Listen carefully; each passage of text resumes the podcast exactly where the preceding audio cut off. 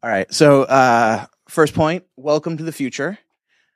I uh, know we all want to get there fast, and I have a typo in my slide. So, uh, bad news is that my cough hasn't gone away, but I'll, I'll do what I can here. Um, so, I am the interim CEO for only a little bit longer for the Global Innovation Fund. Our board has just picked a uh, uh, amazing person, Alix Zwane, who's going to start uh, very shortly. So, I'm, a, I'm, I'm the soon to be ex interim CEO. Um, so a couple disclaimers. Uh, the first is that this is just me. This isn't Global Innovation Fund's position. This isn't the position of anybody else. The second is that uh, I'm going to be doing some sweeping generalizations. All right. So if you're an investor, no matter who you're trying to back, this is what you should be caring about, right? Bang for the buck. And if you're trying to be a straight up old school investor, you're looking at entrepreneurs who are going to maximize your financial return. But actually, uh, just like Spencer mentioned, there's a lot of similarities in the kind of other sectors, right? And so if you're somebody controlling public dollars or philanthropic dollars, you're trying to invest in something that you hope will be maybe an entrepreneur, sorry, an entrepreneur in a big organization, small government, whatever else, or an NGO, really trying to hopefully get a bit of a social rate of return as well. So, and then there's this very sexy impact investing space. And in that world, uh, you're willing to trade off a little bit of financial uh, return, risk adjusted, for some bang of the buck in the social side. You, you hope again. So that's setting the stage. Um, this is entrepreneurship. I'm kind of cheating a little bit, and yes, but also. Um, so where do we run in, right? The first problem is that all these people out there trying to innovate, they kind of all look the same. We're sitting here in this big cloud deciding what we're going to do. Where are we going to put our funds? And so the first trick uh, for anybody who's looking for other than a financial rate of return is to use a really cute child and fundraise. Uh, there's actually some studies like small 20, uh, small from 2007, which show that people fundraise based on emotions, not paragraphs of facts about how terrible this famine is or whatever else. This stuff matters more. In this case, that kid, as you can tell, is especially cute because it's mine. Uh, the uh, the so what does that leave us? We've got ourselves like you know we're back in the 1800s, falling around a wagon and looking for snake oil and trying to figure out what we want to do. That's what all that historical stuff is there. But there's also another thing. It's the whole problem is dynamic, right? And so there is something sexy out there, microfinance or whatever else, and all of a sudden all these new entrants come in. And in that world, you've got what Lant Pritchett at Harvard calls isomorphic mimicry. Just like for butterflies, all trying to look kind of like each other, maybe a bit poisonous. Uh, you've got a bunch of people, entrepreneurs, social entrepreneurs, whatever else, who are all copying each other. The Uber of X, uh, there's a lot of those, right? So here's another problem besides that, which is that anybody trying to get a social impact, life is com- complex, right? And so here we are, we're dropping our brains, our time, and our uh, money into the Price is Right's Plinko, and you drop the little ball and you watch it go down, or puck, I guess, and you watch it go down. You really, but actually, it's more like this. You really have no idea what's happening in the middle there, and it's bouncing around, and then something pops out at the end, and you're like, "Hey, that's a great result. Would it happen if I did it again?" I don't know. Uh, I don't know why. I don't know how. And that's kind of what life is like when it's really complex. Another example is even when you've got the rules of the game really known, such as in baseball, it's tough. And as Michael Lewis points out, that uh, we're really conflating luck and skill in baseball. We're missing most of the important information. And at the same time, we're really vastly overvaluing people who shouldn't, they're not performing at really getting results, and we're undervaluing others. And by the way, my favorite quote from the book is, well, what does that mean beyond baseball for the performance of anybody out there? Uh, we, we really can't measure them really well. And this all falls apart because we're in a, financial returns are really easy, but beyond that, it's tough to measure anything. Oh, this one looks a little bit small. Um, oh, and my animation fell through. Pop quiz at the end. All right. So, uh, when you, what's interesting is when you stack anybody who's in this ecosystem together, the entire system as a whole doesn't really play out in the way that you might think makes sense. So whether you're an academic, a social entrepreneur, somebody who's controlling some philanthropic funds, a uh, investor, whatever else, actually a lot of times, what do you care about? Whether you fundraised, whether you're getting media play, whether you're getting votes, whether you're getting publications, and with imagine that last line showing up at the end, the animation, uh, what's not there is like social bang for the buck. There's actually not a lot of people focusing on that part of the return.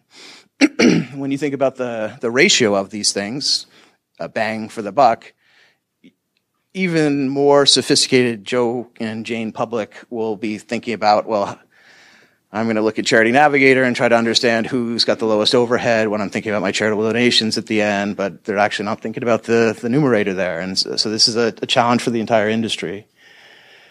And this is where it really breaks down. Uh, one of my favorite papers, also by uh, Pritchett at Harvard, is called It Pays to Be Ignorant. And his point is that when you've got this whole ecosystem, ironically, there's only downside risk for measuring social impact, right? And so this is kind of like Wall Street before financial regulation happened and people had to be audited by independent people. This is kind of the industry we're in right now. And uh, if I, controlling one NGO or social enterprise that needs some partially subsidized capital because somebody thinks they're going to get a social return, am I'm trying to fundraise or whatever else and I want to prove my social impact, it's probably better to just use some propaganda and you know videos on YouTube or whatever else of cute kids, because my competitor who's going to do that and actually hires some independent person to run a uh, you know some sort of test on them will actually have their fundraising dry up. That asymmetry is a big deal. That means that because accountability and learning are the same flip side of the same coin, means that we're not iterating and improving over time. We're not learning as an industry. A lot of the stuff we're doing is stuff that we've been doing for 50 years, right? And it's not focused on what this conference is focused on is like the maximum delta on the end. And so there's no Eric Ries build, measure, learn kind of going on in the industry. And we're, in fact, we're disincentivized to do it.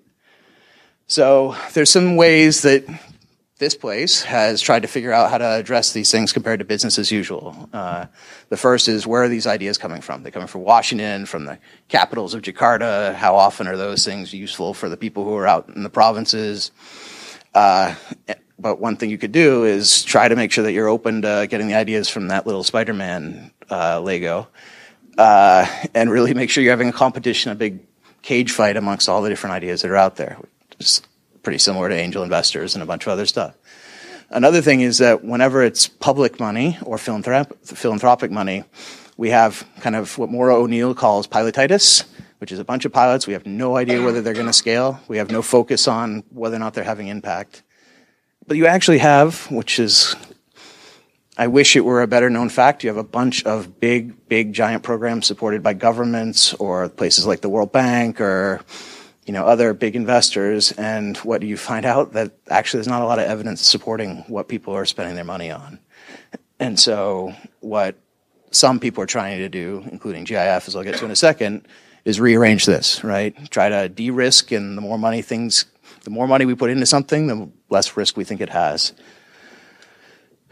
Then there's the third piece to try to address, like, how do we know whether or not something's working? Measurement is really hard. So another quiz. Uh, which of these actually had the biggest impacts on uh, school attendance in Kenya? Is, apparently, you're not allowed to speak. So uh, the answer is uh, is actually telling parents that their kids will earn a lot more money as they grow up is far cheaper and more effective in terms of keeping kids in school than, say, giving the best girls scholarships. All right. And so, what does this come from? This is coming from randomized controlled trials, the same way that drugs are tested.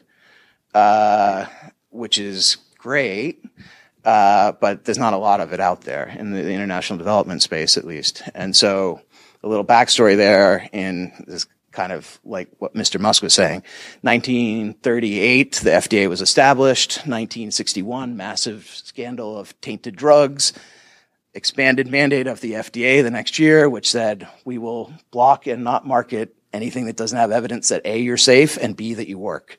And that created the birth of a bunch of clinical trials. And now there are, as of 2004, there are 150,000 medical uh, trials, right? But that's interesting, but you know, it, it's valid for other places too. In the business sector, you have A-B testing, right? So Capital One and starting in 2000 and beyond was doing, from Jim Manzi's book, I think it was like 20,000 A/B tests and randomized tr- trials every single year. It's uh, every time you get a little flyer from Capital One, whether or not the font is up here or it's red or whatever else, you are being a guinea pig at that time, and they're trying to understand whether you're more likely to uh, pick up and get a credit card as you're being experimented on. Same thing with Google. Even in 2009, was running 12,000 randomized control trials. It's all it's everywhere because that accountability and learning break isn't that link isn't broken, right? Like it is in when you're trying to get a social return. So all this is great, but even this is like in international development. We've put in 2.3 trillion dollars over five year, over 50 years as an industry of rich governments putting money into trying to help poor countries. Only in the last decade or so have we had about 700 randomized control trials come out of the places like JPAL and IPA. Um, and so that's not a lot of industry, sorry, not a lot of evidence base to actually be standing on tons of money, right? It's very different than business or med- uh, the medicine. And that's okay. Randomized control trials aren't going to work everywhere. That's fine. Uh, it makes a lot of sense. You want to have them kind of right sized uh, for the situation you're trying to solve and the amount of resources you have. But the problem is that uh, even when we get away with that, we're often not measuring the right thing. So, don't a lot of people pitch about how many people they've trained, but training doesn't tell me whether or not they've learned anything, whether the beneficiaries have learned anything, or whether or not their lives are better off because of what you train them. And as an industry, we need to move ahead. So now I'm going to switch into what GIF is trying to do to address this. So uh, we are an innovation fund that will invest in innovations that we're looking to uh, have a pretty good chance of working and working at scale, helping transition them to scale uh, any sector, any country, any time, any type of person. All this stuff sounds pretty obvious around here, but it's actually really, really rare whenever philanthropy or government are putting in their funds, right? And so uh, we have a really broad definition of innovation, things that could be uh, new business models, new technologies, new distribution channels, new uh, insights from behavioral economics. Any of this stuff and all of it is useful. What we're trying to do is put between 50,000 and 15 million US into investments that are trying to move from the kind of pilot phase to the rigorous testing phase to the scaling phase, the replication phase. We're really focused on being this bridge over the valley of death faced by good ideas. Really want to play this niche that feeds the pipelines of impact investors and other uh, without crowding them out by de-risking stuff as philanthropic patient capital and then we want to do the same thing on the on the public sector side, where there's no one who's like moving us from pilots to feeding the pipelines of governments, donors, and foundations with stuff that works. Uh, the um, what does this look like in practice? So, uh, as uh, was mentioned earlier, it's a $200 million fund. We have these five governments that have uh, sponsored us so far: uh, the United States, the UK, the Australians, the Swedes and the Omidyar network have all come in so far. We've had support from the White House and uh, and Number 10 Downing in the UK. Uh, and in the last nine months since we opened for business in September 2014, we've built this thing from the ground up. Uh, we've recruited a great team. Uh, so far, we've uh, processed. This is already out of date. A week later, uh, we've already screened 2,200 pitches, 15 countries uh, 16 sectors, I think now. Uh, and we started to run our investment process for the ones that came in earlier. We've got our investment committees that are involved with external experts plus our own team. We've already uh, approved a bunch of deals, including everything from a Series A equity deal to a convertible loan uh, to uh, some grants to support some people work on randomized controlled trials. We're going to announce these things and tell tell everybody what they are in, in a little bit uh, later this year. So, um, here as an aside, if you ever get in, innovated on purpose earlier and you're trying to help some poor cup people who are in the rest of the world, if you've got a good idea, pitch it here, right? So uh, remember this website and tell your friends who are innovating too. Uh, this is my final point that I think uh, what's interesting about this approach is that the idea of competing ideas, giving stage funding to really manage the risk, and then having kind of feedback loops that are fast and full of evidence that has nothing to do with international development. Just so happens to be where we've pushed ourselves. And so, no matter who you are, if you're a mayor of Detroit trying to solve the problems of Detroit, if you're an NGO that really cares about, or say a foundation that really cares about only polio and only Pakistan, if you're uh, the minister of education from France or Mexico, you could be using this type of approach to try to solve your own problems and really get more bang for your taxpayer dollars, right? Or your endowers dollars if you're a philanthropy. And so right now, uh, this is really hard. There's not a lot of people who are doing this. It takes a lot of work. There's really hard overhead and high overhead in order to look at deals that are as small as 100,000 and all the uncertainty and challenges that I mentioned out earlier. But that actually this type of approach is custom designed to figure out what works and to de-risk things. And it's not how business as usual is done with these types of resources in general. And so there's a handful of people in the space, people like Good Ventures, Development Innovation Ventures, um, Lago, like parts of the Gates Foundation. But if we're really going to move the needle as a as a movement here, we need 30 or 40 other organizations that are doing this type of approach. Maybe they have different application forms and processes or whatever else, but they still getting ideas from lots of people and then making smart bets about them rather than giant bets in order to help feed the pipeline of innovation that will help us save the world. And so that can be what you all go off and do. All right, thank you.